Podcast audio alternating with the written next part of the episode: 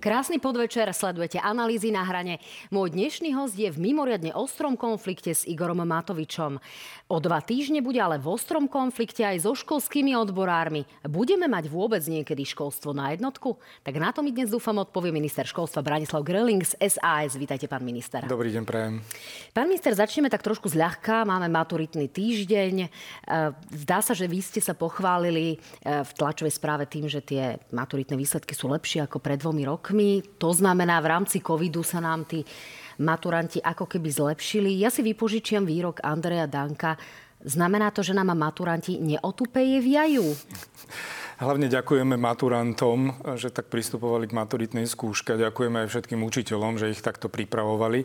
Áno, budeme sa musieť teraz aj na to zamyslieť, pretože sme očakávali, že budeme niekde na tom priemere, ktorý máme a v jednotlivých predmetoch sme sa naozaj, alebo maturanti sa naozaj e, zlepšili. A keď, asi to bolo naozaj nastavenie testami, aj celkovou prípravou, aj celkovou situáciou. Iba to tak odzrkadluje, že ak v školstve máme nejaký problém, tak sa vedia aj riaditeľi, aj učiteľi, aj študenti a aj my ako ministerstvo školstva postaviť k tomu a predpripraviť sa na dané problémy. No podľa tých aktuálnych štatistík máme ale e, ako Slovensko v rámci Európskej únie najnižší podiel, teda najvyšší podiel mladých ľudí do 34 rokov so základným vzdelaním, Aha. ktorí nepracujú ani sa nevzdelávajú. To sa dá považovať za hambu, nie je to tak? Určite a môžeme rozprávať ešte aj ďalšie veci, ktoré vychádzajú z pisy alebo ktoré vychádzajú s tým, že aký výrazný podiel mladých ľudí nám nedokončuje ani základné povinnú školskú dochádzku e, v rámci jednotlivých rokov. To sú všetko aspekty, kde sme legislatívne prijali opatrenia na to, aby sme dokázali zvrátiť tieto čísla. Teraz budeme potrebovať aj financie, tú e, implementáciu do praxi, tak uvidíme, ako sa nám to podarí ďalej. No k tým financiám a samozrejme k plátom sa samozrejme dostaneme. Toto si nemôžeme nechať uistiť, hlavne keď je to aj dnes po vystúpení pani Remišovej téma dňa. E, chcem sa ale dostať k dezinformáciám. Odchádzajú nám tí maturanti do života. Znamená to, že sme aj aktuálne pripravili múdrejších ľudí, ktorí dostanú ten vodičský preukaz na ovládanie Facebooku a nebudú tam zdieľať všetko možné a majú trošku kritickejšie myslenie, alebo sme sa v tomto zmysle veľmi neposunuli? Myslím si, že za tie dva roky, kedy mladí ľudia sa museli výrazne prispôsobovať novému spôsobu vyučovania, učenia, prispôsobovať sa stále tej meniacej dobe, lebo jeden týždeň chodili do školy prezenčne s učiteľmi, druhý týždeň mali dištančné vyučovanie. Takže táto generácia má úplne iné schopnosti a vlastnosti ako tie predchádzajúce generácie. Určite im to pomôže v tom živote, pretože my sa tiež musíme vzdelávať, učiť sa nové veci, nové spôsoby, či už komunikácie, prípravy, stratégie a tak ďalej. Takže toto budú musieť robiť aj oni a dostali také akože dobré vlastnosti za tie dva roky, alebo dobré skúsenosti za tie dva roky.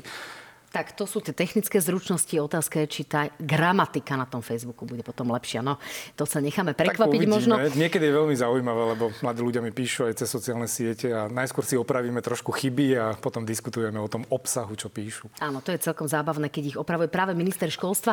To je ďalšia hamba a poďme sa porozprávať o hambe číslo 3 v rámci rezortu školstva. A to je naozaj tá bitka o učiteľské platy a to, akým spôsobom eh, v podstate komunikujete s ministerstvom, s ministerstvom financí, konkrétne s Igorom Matovičom. E, zdá sa, že tá škriepka o to, kto bude napríklad na čele protestov, naozaj vyústila do takej nevôle spoločenskej, tak si to poďme vypočuť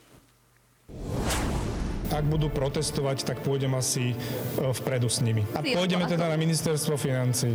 Keď učitelia budú chcieť štrajkovať, správne miesto je pred ministerstvom školstva, lebo to odmieta, alebo jeho strana odmieta tie zdroje, ktoré môžeme použiť na vyššie platy učiteľov. A ja pôjdem určite do toho protestu so školskými odborármi. Tak nie je toto, pán minister, naozaj hamba číslo 3? Je to smutné. Je to veľmi smutné. Mňa to mrzí, že takýmto spôsobom z tejto témy robí pán minister financí divadlo. Pretože tu sa nerozprávame o nejakom divadle, kde sa budeme ukazovať, ale rozprávame reálne o osudoch ľudí, ktorí žijú, ktorí vyučujú našich mladých ľudí, ktorým dávame vzdelanie. Ja som týmto vyjadril podporu učiteľom, pretože už dva roky naozaj poctivo dokladujeme všetky veci smerom k ministerstvu financí a máme ich vypotvrdzované, a aby sme dostali viacej financií na ministerstvo školstva, aby sa mohli zvýšiť platy učiteľov. Pretože ak chceme zvýšiť platy učiteľov, čo navrhujeme my na 10% je to 180 miliónov, 1% je 18 miliónov. A verte, neverte, ale 180 miliónov ja nenájdem na rezorte školstva, obzvlášť, že máme nižší rozpočet o 100 miliónov oproti minulému roku. Takže ja chcem, aby sa zvýšili platy učiteľom a odborári aj učitelia chcú, aby sa zvýšili im platy. Ja sa pýtam, že čo chce pán minister financí čiže a že prečo protesty, ide štrajkovať. Čiže tie protesty iba sú vizitka jeden, pána ministra financí, chcete povedať, určite, ak vizitka určite, vaša? Určite áno, pretože my všetci žiadame, aby boli financie do školstva. Viete, pred voľbami sme garantovali eh, nejaké podmienky a mali sme nejaké sluby. Mali sme to vo svojich volebných programoch. Objavila sa to v programovom vyhlásení vlády, že chceme zatraktívniť toto povolanie. A potom, keď dokladujeme to, že máme reálny odliv učiteľov, tento rok už bude chýbať niekde okolo tisíc učiteľov, tak sa pýtam, že kto bude učiť našich mladých ľudí. Do roku 2026 to bude skoro 8 tisíc učiteľov, pretože za nástupný plat 914 eur eur, naozaj budeme mať problémy. Už teraz máme z jednotlivých analýz problémy s matematikou, fyzikou, chémiou, informatikou, informatikom, a cudzích jazykov, ale aj učiteľov prvého stupňa. Máme školy, kde budú sa otvárať na, naozaj že enormné množstvo prvých ročníkov a nemáme učiteľky, ktoré by ich učili.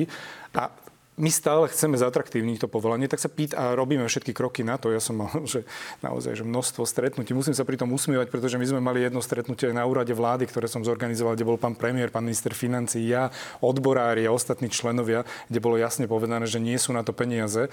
A potom pred dvomi týždňami tu je schválený enormný balík pomoci. Dostaneme Takže sa je to veľmi zvláštne. Pán minister, ale je tu spor aj o to, či to vôbec navrhujete na tých koaličných radách, pretože koaliční partneri ako keby vás nepo nepodporili v tom, že vy bojujete za tie vyššie platy a že na tú koaličnú radu na to, e, s týmto opatrením vlastne mhm. viac menej nechodíte. Čiže kde je tá pravda? Na koaličných radách sa to vždy dokladovalo. Ja si teraz zverejním ten sumár všetkých stretnutí s dátumami a časmi, kedy sme dokladovali tieto veci na ministerstve financií.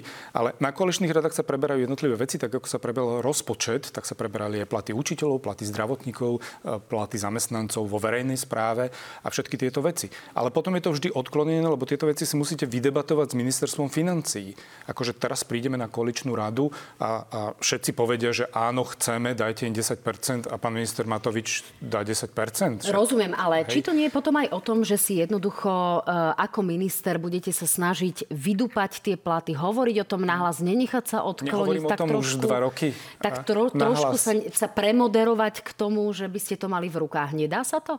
Na tých Hovoríme o tom dva roky, upozorňujeme na všetky chyby, upozorňujeme aj na to, že sme to mali všetci vo volebných programoch, že to máme v programovom vyhlásení vlády.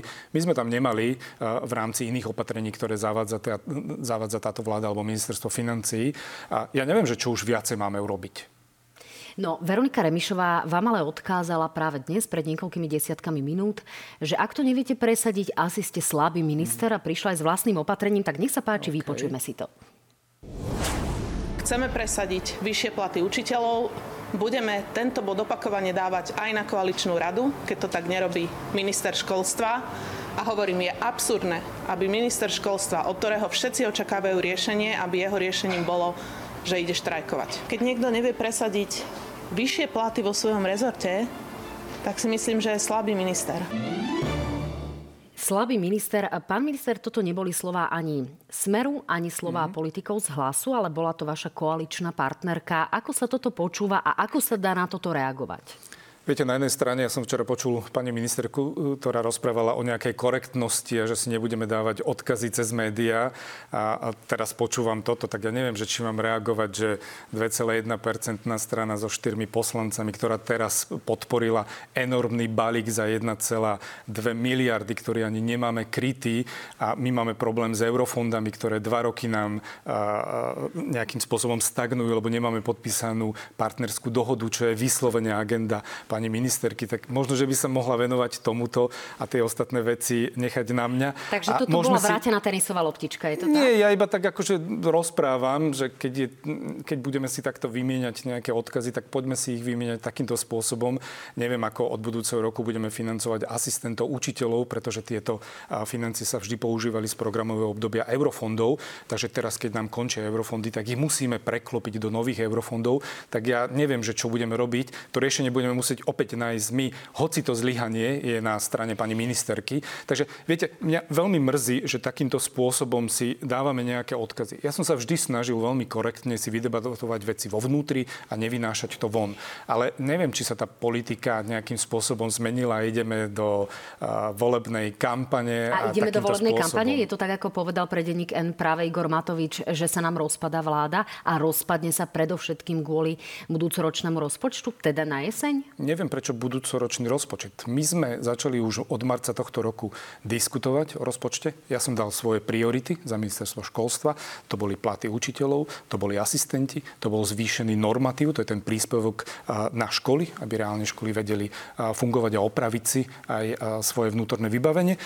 Na šport, na vysoké školy, ktorým opätovne ministerstvo financí navrhlo krátenie o ďalších 27 miliónov, čo naozaj za 3 roky je viac ako 60 miliónov. A teraz budeme o tom debatovať, že kde sa zhodneme s ministerstvom financí. Asi tie debaty budú naozaj že veľmi náročné. No, zdá sa, že už sú. E, pani ministerka Remišová ale prišla s opatrením, ako, um, ako o tom teda hovorila ona osobne, a to je automat. Platový automat, ktorý momentálne majú už aj lekári a zdravotníci, mm-hmm. ktorý by zabezpečil, že by platy boli tak povediac nezávislé od pozície ministra školstva. Je toto e, efektívne riešenie dobré a v podstate ochranné z pohľadu učiteľov, alebo nie?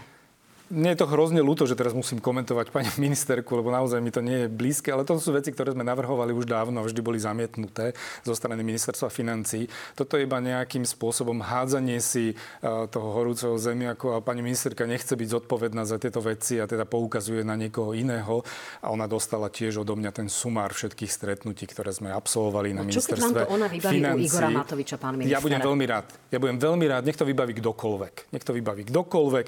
Budem veľmi rád, že učitelia dostanú to, čo si naozaj zaslúžia. Ale stále je to iba na jednom podpise jedného človeka v tejto krajine. Ale platový automat by teda bol takým výhodným riešením, ktoré by ste v každom prípade podporili. Je Prioritne tak? musíme zvýšiť výrazným spôsobom platy a potom môžeme nastavovať či už nastavenie na priemernú mzdu alebo platový automat alebo ostatné veci. Ešte sa na chvíľku pristavím pri Igorovi Matovičovi, pretože Igor Matovič prišiel zo dňa na deň s návrhom sanovať vyššie platy v školstve práve prostredníctvom tej zľavy, ktorú e, dostal Slovnaft na ťažkú ropu z Ruskej federácie.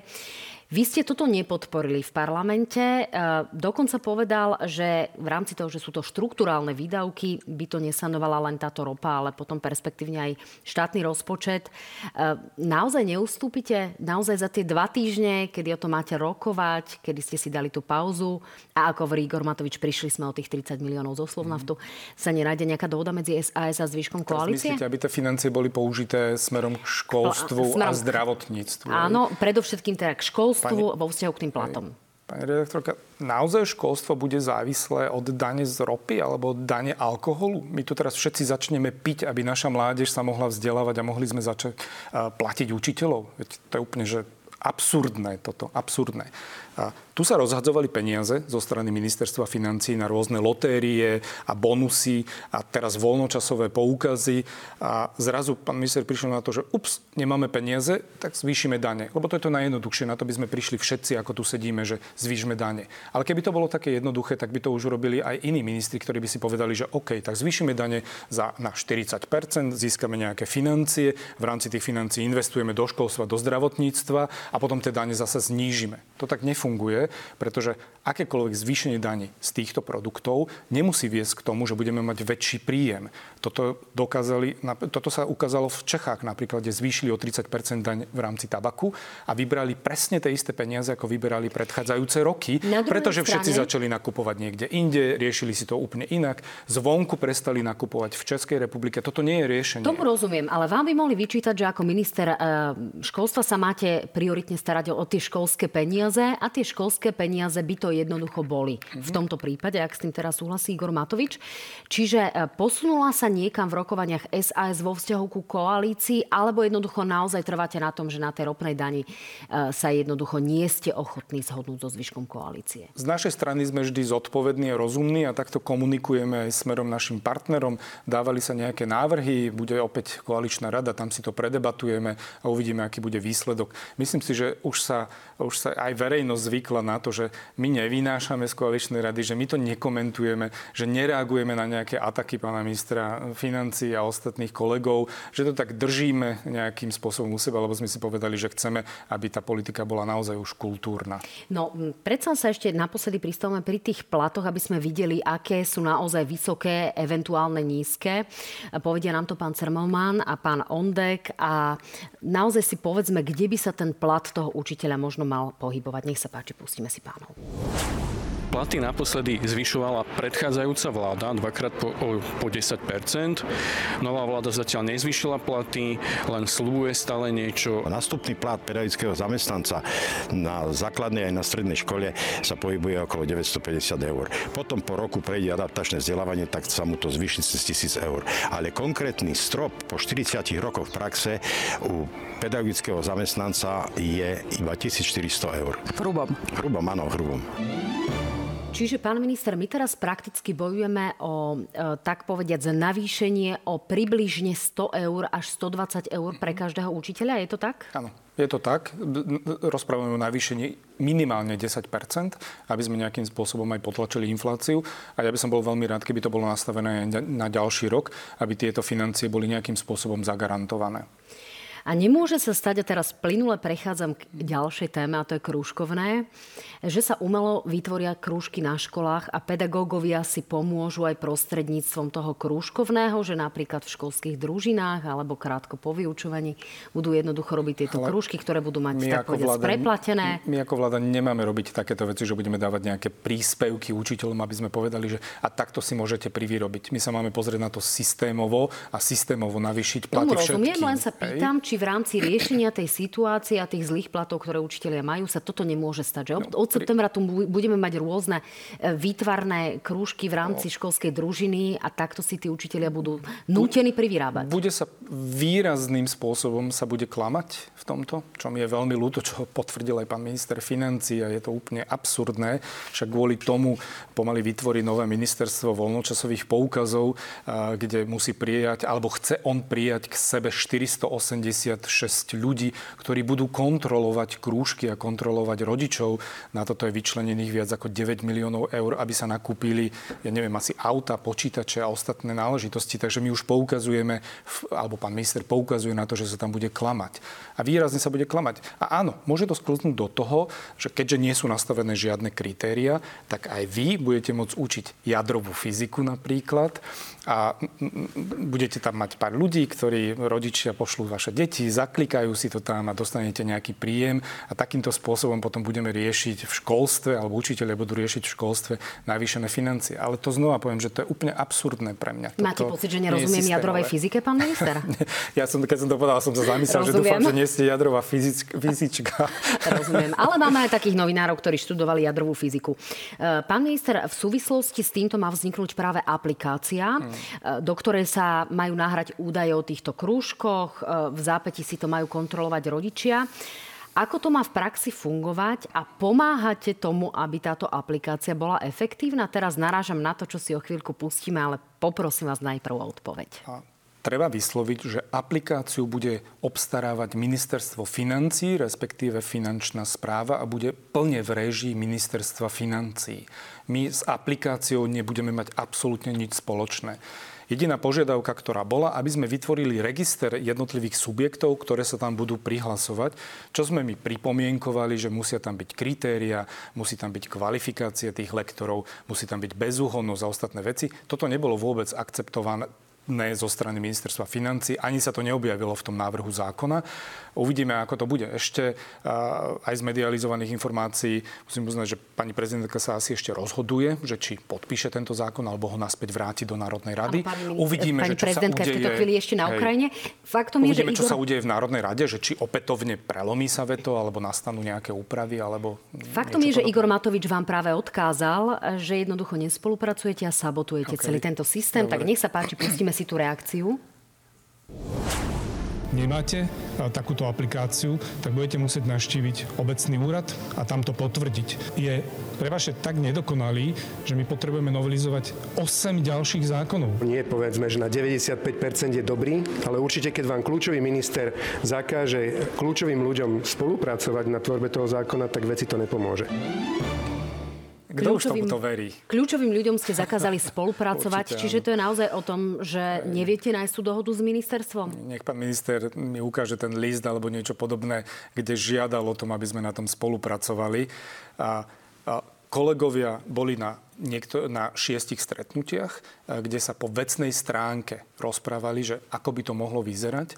A tam všetky tieto argumenty, ktoré my sme dali, že nemôže to byť cez aplikáciu, lebo tu máme určitú skupinu ľudí, ktorá napríklad nemá počítače, ktorá nemá pripojenie na internet, tak aby to vedela zakliknúť a nebude to vedieť realizovať. Tam tá odpoveď je, že potom rodičia budú chodiť na obecný úrad. Tak ja si to neviem predstaviť, že na obecnom úrade bude sedieť nejaká dáma s otvoreným počítačom a príde tam rodič s občianským, s dieťaťom, s rodným listom a tá dáma to tam bude odklikávať alebo že akým spôsobom to bude fungovať.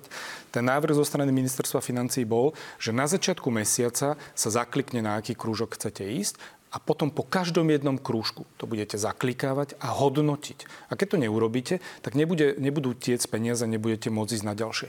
Povedzte mi, aká to je predvídateľnosť aj pre jednotlivé krúžky, že to budete robiť po mesiacoch, ale nebudete vedieť, že toto dieťa tam chce chodiť nasledujúce 3 mesiace, 6 mesiacov.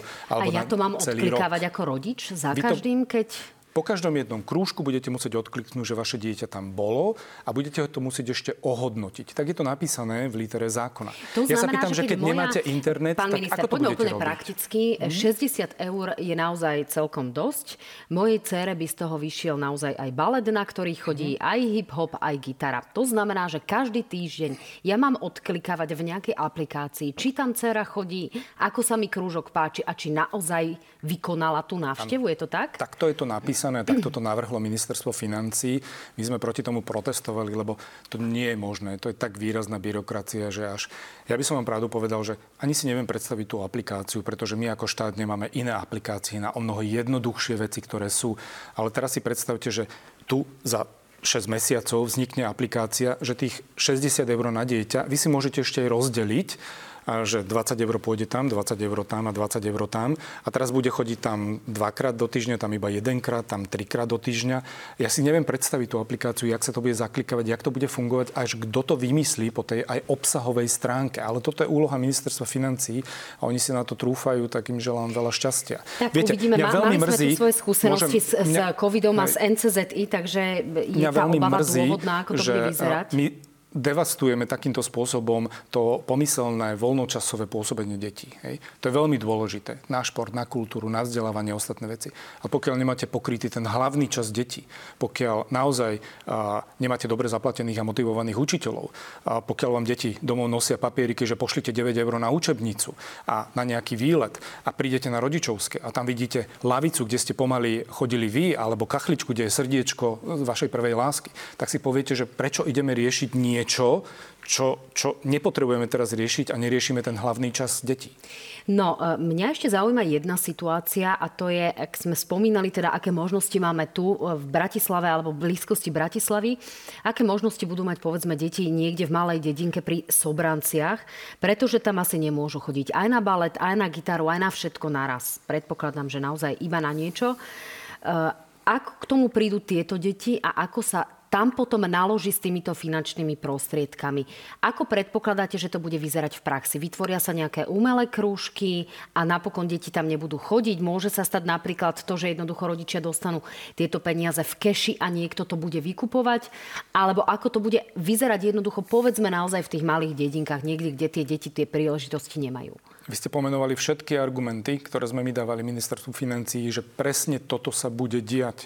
Presne sa bude diať, že napríklad Kotlebová mládež sa zaregistruje v registri a bude vzdelávať históriu pre svojich detí, ktoré tam bude chodiť a takýmto spôsobom budeme vzdelávať aj mladých ľudí. Presne toto sa bude dieť, že sa bude výrazne klamať, čo potvrdil aj pán minister financí, preto tam bude mať 486 ľudí, ktorí to budú kontrolovať. A množstvo detí sa možno ani nedostane na tie krúžky, lebo nebude vedieť nejakým spôsobom fungovať, nemajú pripojenie, nebudú vedieť to rodičia akceptovať. Je to úplne nezmyselne takýmto spôsobom sa na to pozerať. Ten náš návrh, ktorý ja som dal osobne pánovi ministrovi financí, bolo, aby sme očlenili kultúru a šport aby sme do tejto časti investovali finančné prostriedky. Napríklad na šport máme už register športových klubov, ten tu už je dlhé roky, je vymyslený, reálne funguje a poďme odčleniť z tej 400 miliónovej sumy nejakú čiastku, ktorá pôjde do kultúry a do športu a tie ostatné peniaze dajme školám alebo dajme iným subjektom. Viete, Ideálne by bolo dať napríklad samozprávam, ktoré financujú školské kluby detí. Teraz je množstvo rodičov, ktoré si nemôžu dovoliť tieto poplatky a množstvo samozpráv, ktoré to nepreplácajú. Takže to by bolo zmysluplné opatrenie, lebo by chodili do školy a následne do školských klubov detí. Mohli by sme takýmto spôsobom podporiť komunitné centra. Mohli by sme takýmto spôsobom podporiť mládežnícke organizácie, ktoré robia naozaj zmysluplnú robotu a celkový finančný obnos, ktoré im vyčlenujeme, je 2 milióny 700 tisíc eur pre všetky mládežnícke organizácie v krajine. Takto navýšme túto sumu a oni urobia o mnoho zmysluplnejšiu robotu. Nepotrebujete aplikáciu, nepotrebujete nikoho zamestnávať a viete to realizovať okamžite, lebo ten systém máte vymyslený. Súčasné Toto nebolo akceptované. budú nejakým spôsobom meniť aj v, v rámci nejakej administratívy? Pýtam sa preto, pretože na začiatku školského roka, keď si majú deti uplatniť tie poukazy, ktoré dostávajú z ministerstva, tak jednoducho mnohé inštitúcie, napríklad hudobné školy, povedia, že sa im to neoplatí prijať nejakým spôsobom od toho dieťaťa, pretože majú tak, takú vysokú záťaž, e, čo sa administratívy týka, že je to pre nich nerentabilné. Mňa S týmto vláda, sa bude niečo robiť? Mňa vláda zaviazala, že mám zrušiť akékoľvek financovanie voľného času teda vzdelávacie poukazy by mali sa zrušiť na základe rozhodnutia ministerstva financí a preklopiť sa do týchto voľnočasových poukazov. Musím vám povedať, že naozaj čakáme, ako dopadne celý tento proces e, s pani prezidentkou a následne ostatné veci. A potom sa na to budeme musieť pozrieť a ja si neviem predstaviť, čo budeme robiť. Viete, tam je taká absurdnosť, že ja som sa pýtal, že kto bude určovať výšku tých krúžkov tak mi bolo povedané, že ministerstvo financií, ktoré tam má ešte aj klauzulu, že napríklad krúžok baletu v Bratislave môže stať 20 eur, ale v Trebišove to bude 50 eur, lebo tam budeme chcieť podporiť balet a o tom to bude rozhodovať ministerstvo financií alebo finančná správa. Ja už sa teraz usmievam, lebo mne to príde úplne absurdné, čo tu vymýšľame, keď tu už máme vybudovaný systém na školách, v školských kluboch detí, mládežnických organizácií a týmto nedáme peniaze, ale ideme vytvárať tu nejakú mobilnú aplikáciu. Tak ja som zvedavá, či nám to príde obhájiť aj pán e, minister financí Igor Matovič, ktorý niekoľkokrát do tejto relácie dostal pozvanie, ale ho odmietol. Samozrejme v relácii na hrane ho má rovnako, napriek tomu nie je možné mu zabezpečiť nejako v diskusii partnera. Pán minister, e, vrátim sa ešte posledný krát k učiteľom aj k ich počtu. Vy ste sa nechali počuť, že do roku 2026 nám bude chýbať až 8 tisíc učiteľov. Kde ich chcete zohnať? Ako to zabezpečiť? A t- tento obrovský počet sa dá vôbec nejakým spôsobom niekde, takto to naozaj veľmi jednoducho poviem, zohnať? Myslím si, že Stále tu máme mladých ľudí, aj mladých učiteľov, ktorí vyštudovali e, vysoké školy a chceli ísť do školstva, ale bohužiaľ kvôli finančnému ohodnoteniu si hľadajú zamestnanie niekde inde. Ak by sme zvýšili túto atraktivitu, aby sme, ak by sme zvýšili platy, ja predpokladám, že by išli do školstva, lebo to školstvo robíte naozaj so srdcom. Ja som bol teraz v Dolnom Kubine, kde ma zastavil mladý 30-ročný učiteľ, ktorý mi hovorí, že viete, pán minister, teraz sa mi narodila dcéra, má jeden mesiac, ja zarábam 840 eur čistom a reálne si musím nájsť ešte nejakú robotu. Vôbec nevidím svoje dieťa, musím sa postarať o rodinu. Ja zvažujem, že budem cestovať niekde inde a takýmto spôsobom budem eh, riešiť eh, svoju finančnú situáciu. Hoci milujem učiteľovanie a vzdelávanie mladých ľudí.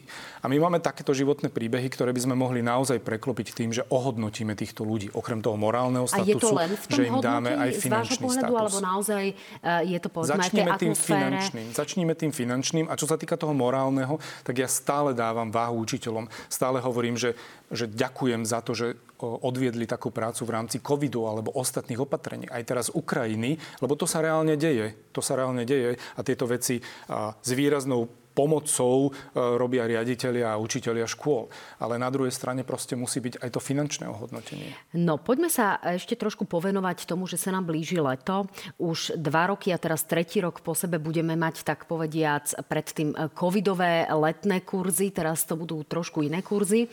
V tých minulých rokoch na to bolo vyčlenených, tuším, nejakých 400 tisíc eur na školu, alebo koľko to vychádzalo, neviem naozaj úplne presné číslo, ale rádovo vyššie finančné prostriedky majú ísť do jednotlivých škôl, ten počet tých kurzov má byť vyšší, majú sa vyučovať aj ukrajinské deti, dokonca je tu podporená táto záležitosť aj UNICEFom. Ako to leto pre deti bude vyzerať a ako si takýmto spôsobom povedzme vedia privyrobiť aj učitelia? My sme nedostali opätovne financie na letné školy, hoci to je veľmi úspešný dvojročný projekt, ktorý sme vymysleli. Hľadali sme teda externé zdroje. Robíme to vždy, že oslovujeme komisiu alebo ostatné organizácie, aby nás podporili, ak nás nechce podporiť ministerstvo financií. A aký ja bol som dôvod? Veľmi rád. Že už jednoducho nemáme COVID a tie deti už nemali online vyučovanie? Alebo mm, ten, ten, dôvod ten dôvod bol v rámci, v rámci financií, že proste nie sú na to finančné zdroje a stále tá istá proste uh, rozprávka, že dovolte zvýšiť dane na alkohol a potom vám dáme peniaze, poďme všetci piť, aby školstvo malo peniaze. To stále je dokolkola uh, to isté. Tam sú ešte rôzne iné absurdity, ktoré som teraz dostal, že napríklad v septembri budeme mať výrazný počet prvákov a mladých ľudí. Dostal som otázku, že prečo máme toľko detí k 1. septembru tak neviem, čo mám na to odpovedať reálne, tak máme sa tu na Slovensku všetci radi a preto máme o mnoho viacej, uh, viacej detí. Nie sú to Ale tie ja odložené som... školské dochádzky, keďže rodičia, ktorí nie, mali nie, máme počas vyšší populačný roka, ročník, máme doma. ukrajinské deti, ktoré ostávajú u nás na Slovensku a tak ďalej.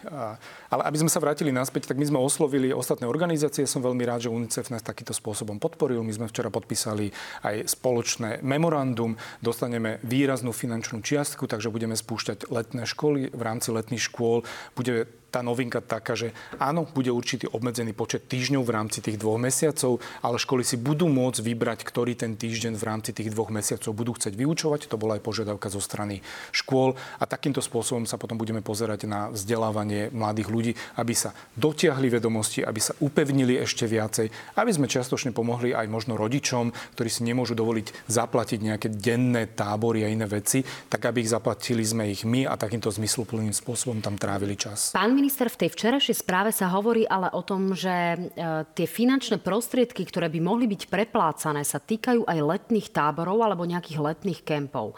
Zavádza sa teda nejaká novinka a budú mať možnosť rodičia mať preplatené nejaké letné kempy, ktoré sa povedzme aj bytostne netýkajú škôl? My ešte diskutujeme s UNICEFom, že ako použiť tieto finančné prostriedky, lebo napríklad veľmi radi by sme pokračovali v doučovaní, v tom výraznom projekte. Mali sme tu 3 trojmesiace v rámci doučovania a naozaj, keď sa spýtate učiteľov, tak si povedia, že, že toto veľmi pomohlo. Vidíme to na deťoch, potiahli sme ich vedomosti, takže určitú čiastku by sme chceli preklopiť aj od septembra do doučovania. Takže aj dnes bolo stretnutie, my sme včera podpísali to memorandum v rámci finančnej čiastky a dnes dopilujeme a dorozprávame si, že za akých podmienok podmienok, aká čiastka pôjde na letné školy, aká čiastka pôjde na podporu ostatných aktivít. To znamená, ak ja v lete prihlásim do akéhokoľvek kempu, ktorý aj nebude mať so vzdelávaním nič spoločné, moje dieťa, nie, tak to, mi to preplatíte? Nie, toto vám nemôžem potvrdiť. Čo budeme preplácať? Budeme preplácať letné školy tak, ako boli nastavené, že škola požiada, či už učiteľ alebo neziskovka, bude participovať na tom a následne finančnú čiastku poskytneme škole, ktorá poskytne ten týždeň alebo ten modul, ktorý bude nastavený. Toto je finál, ktorý môžem teraz potvrdiť. Všetky ostatné veci sú ešte eh, v nejakom tom obsahovom móde diskutovania, že ako by sme vedeli použiť ďalšie finančné prostriedky. A dokedy budete mať, povedzme, taký ten vnútorný ministerský verdikt, že si poviete, vieme preplatiť aj tieto tábory, ale toto už preplatiť nevieme. Začiatku budúceho týždňa sme si povedali, že určite musíme povedať a predpokladám, že kolegovia už tento týždeň vyhlasia výzvu na letné školy ako také, ktoré tu poznáme za dva roky a tie ostatné finančné prostriedky potom budeme poskytovať alebo oznámime nasledujúce týždne. Pán minister, eh, v rámci toho daňového bonusu, ktorý naozaj prešiel parlamentom a ktorý ste vy významným spôsobom kritizovali, naozaj nastane obrovský výpadok eh, finančných prostriedkov v samozprávach. Už dnes hovoria starostovia a primátori o tom, že nebude z čoho rekonštruovať školy, že nebude z čoho dotvárať tie nové miesta pre deti v školách a v škôlkach. Eh, čo teda budete robiť? Aby ste im Stále s týmto sa všetci pomohli. mňa pýtajú, že čo budeme robiť, hoci jeden podpis pána ministra financí by vyriešil kompletne celú situáciu a nemusíme si tu takéto niečo odkazovať.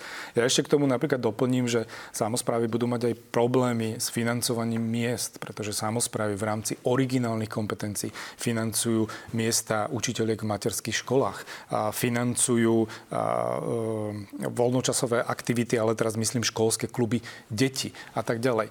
Toto bude proste výrazná, výrazný výpadok. Ja si neviem predstaviť, ako takýmto spôsobom budeme poskytovať aj predprimárne vzdelávanie. My robíme rôzne projekty, napríklad teraz sa podarilo, a ja verím, že to už môžem povedať, že dostaneme nejakú finančnú čiastku, aby sa mohli aj existujúce budovy prerobiť na materské školy, aby sme ich nemuseli na novo stavať. Ak samozpráva alebo niektoré subjekty budú mať voľné budovy, tak im budeme vedieť poskytnúť finančné prostriedky. Aby sme takýmto sme spôsobom znamená, že z rýchlo, Európskej únie, alebo kde únie, sa našli Opäť z Európskej únie, respektíve z plánu obnovy, aby som bol presnejší z plánu obnovy.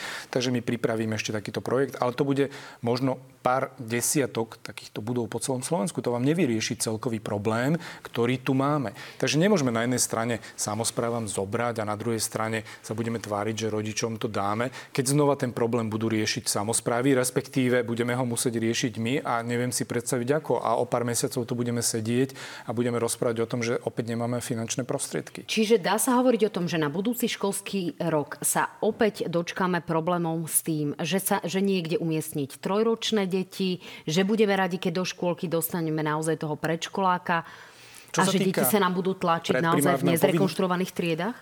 povinného predprimárneho vzdelávania 5-ročných a 4-ročných si myslím, že nebude vôbec problém na celom Slovensku. Môžu byť nejaké individuálne situácie, ktoré sú kvôli samozpráve alebo tej skupine, ktorá rieši danú oblasť. Čo sa týka trojročných detí, to nedokážem teraz potvrdiť tam a, môže byť naozaj aj problém. A vidíme tu aspoň nejaké zlepšenie, alebo tá situácia naozaj tým, že máme aj populačnú explóziu, aj tie odložené covidové deti, že jednoducho bude ten problém ešte väčší ako Neviem, je či bude ešte väčší, ale ten problém čiastočne tu určite budeme mať.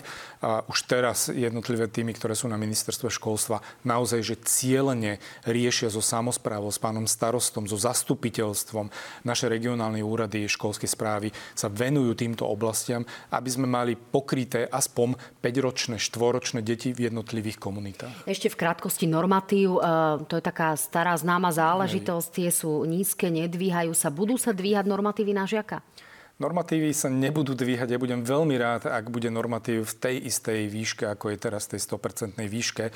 Mnohí e, kolegovia aj samozpravy vedeli, že do polovičky februára my sme neoznámili napríklad normatív, pretože nám chýbalo 40 miliónov a dokonca bola už pripravená aj tlačová konferencia, aj tlačová správa, kde bohužiaľ som musel, alebo som išiel oznámiť, že normatív bude 98,5%, pretože sme tieto prostriedky nedostali z ministerstva financí. Asi v tejto istej situácii budeme aj k 1. januáru. Ja si neviem predstaviť, že keď školám ešte znížime normatív pri výraznejšom počte e, žiakov a nedáme im financie napríklad na energie, takže čo sa bude diať v tom školstve. Veď túto ministerstvo financí bere celé školstvo už druhýkrát do područia nejakého, nejakých sporov stranických a nevraživosti a ostatné veci. Už sme to tu čiastočne zažívali počas covidu, keď som bojoval za to, aby boli otvorené školy a trochu niekto búchal rukou, pesťou o stôl a hovoril, že nie, musíme sa tu chrániť a musíme ich zatvoriť a školy boli zobraté do takého područia, tak teraz to tu zažívame druhýkrát. A to je veľmi smutné, takýto pohľad. No tak sme zvedaví, dokedy to bude trvať. Ešte jedna taká technická otázka. E, objavila sa tu iniciatíva na tretiu hodinu telesnej výchovy práve preto, že tie deti sú trošku mnohé väčšie po tom covide, po tom, čo sedeli doma, mnohé sedeli za počítačmi ako by bolo zdravé. E, čiže je možné, že naozaj tu bude nejaký športový prídavok, ak sa teda takto o tom môžeme rozprávať, alebo sa neuvažuje nad tým, že tretia hodina telesnej. Tento podnet prišiel zo strany pána poslanca Kučeru. My sme o tom minulý rok naozaj veľmi poctivo diskutovali ja osobne aj s kolegami. Dohodli sme sa na tom, že áno, poskytneme školám tú možnosť, aby si pridali jednu hodinu telesnej výchovy a že im na to poskytneme aj finančné prostriedky. Ale nie na úkor inej hodiny? Nie, idem to povedať, že to bude navyše a že im navyše poskytneme finančné prostriedky. Pán poslanec Kúčera povedal, že on pôjde na ministerstvo financí a že určite ministerstvo financí vyčlení. A bolo to 13 miliónov. Ja som dostal informáciu, že áno, tieto finančné prostriedky prídu. Poslali sme tzv. rozpočtové opatrenie, aby nám tie peniaze poslali. Tam prišlo zamietavé stanovisko, takže som povedal, že nemôžeme školám povedať, že budete mať o jednu hodinu navyše a nedáme im žiadne peniaze. Potom prišla teda ten podnet zo strany poslancov, že zoberme to z tých disponibilných voľných hodín, aby všetci vedeli, každá škola, respektíve jednotlivé inštitúcie majú tú možnosť voľných hodín, kde si vyberú, kde sa dohodnú s rodičmi, s pedagogickým zborom, riaditeľ, že budeme vyučovať o jednu hodinu matematiky navyše, o jednu hodinu cudzieho jazyka navyše. Pani poslanci chcú, aby som ja prikázal, že jedna z týchto hodín bude telesná. Tak viete, to sme tu už mali. Ja neviem, že či pán Kučera je nový Danko, lebo a, pán predseda Danko vtedy povedal, že sa bude učiť dejepis a prikázal všetkým, že o jednu hodinu dejepisu navyše a tak bolo. Do tohto ja určite nepôjdem. A hlavne e, ja som argumentoval aj tým, že poďme sa venovať infraštruktúre a telocvičňam jedna tretina škôl nemá telocvične. A my im teraz ideme prikázať, že majú mať hodinu telocviku. No tak čo to budú robiť na chodbách? Viete, to je také znova striedanie. A teraz, páni poslanci, je mi to veľmi ľúto, že zahlasujú za 400 miliónový balík voľnočasových poukazov. Ja chápem aj tú motiváciu, ale na druhej strane, no, mohli sme dať 13 miliónov a naozaj tie školy, ktoré by chceli, by si urobili tú jednu hodinu telesnej výchovy. To, na čo sa ešte školy stiažujú, sú papierovačky, pán minister. Kým odidete zo svojej funkcie, bude tých papierovačiek menej, ktoré potrebujú potrebujú naozaj e, riešiť učitelia, riaditeľia? Snažíme sa, aby ich bolo menej. Už taký minimálny balík debirokratizácie bol prijatý, čo niektorí riaditeľia, ktorí vykazovali tieto formuláre, už ich nemusia robiť, už to ide automaticky. Ja verím, že budeme vedieť k septembru, respektíve k 1. januáru v rámci kalendárneho roku zaviesť druhý taký výraznejší balíček. A trošku sa riaditeľia potrápili v septembri v rámci vykazovania toho rezortného informačného systému, ktorý sme čistili. Teraz by to mal byť jedno jednoduchšie a tam by mali byť také tie úlavy, že už nebudú musieť niektoré veci robiť. No a posledná otázka ako zástupcovi liberálov, pán poslanec Dimeši nám tu s pánom poslancom Tarabom e, prišli s antivlajkovým e, návrhom opatrenia, to znamená, aby sme nemohli dúhové vlajky vidieť na žiadnych vládnych budovách. Ako sa k tomu postaví Saska v parlamente a ako to vnímate možno tak osobne, politicky, ľudsky? My tu nemáme iné problémy ako tento problém, že som sa aj kolegov pýtal, nech mi povedia, že koľko inštitúcií koľkokrát do roka si niečo takéto urobili. Bolo to pani Patakio v rámci verejného ochrancu práv jeden deň v roku. Ja neviem, že či toto je problém, ktorý máme momentálne riešiť. My sme už aj avizovali, že budeme žiadať, aby tento návrh bol stiahnutý, aby sa o ňom nediskutovalo, pretože nemyslím si, že práve o takýchto návrhoch v takejto situácii, aký sme a v takej rozpoltenej spoločnosti máme sem dávať ešte takú, takúto vec, aby sme debatovali. A to je taká typická atomová bomba Igora Matoviča, ktorú vždy takto to pustí a potom sa tak pozerá, ako my sa tu na tom zabávame. Úplne posledná otázka. Nezvažujete, že zložíte funkciu? Určite nie, to by som urobil radosť iba jednému človeku. Tak vám ďakujem pekne a dúfam, Príjemný že sem prídete povedať do tejto relácie aj nové opatrenia, ak vám napríklad Igor Matovič vyčlení ďalšie finančné prostriedky. Ďakujem, príjemný deň. Ďakujem pekne. E, dámy a páni, ďakujem pekne, že ste s nami pozerali reláciu analýzy na hrane až potiaľto. Budem rada, keď si nás vypočujete, povedzme aj v podcastoch, alebo budete sledovať na stránke noviny.sk, noviny plus.sk a vo štvrtok si pozrite aj televíznu na hrane. Majte sa fajn, pekný deň.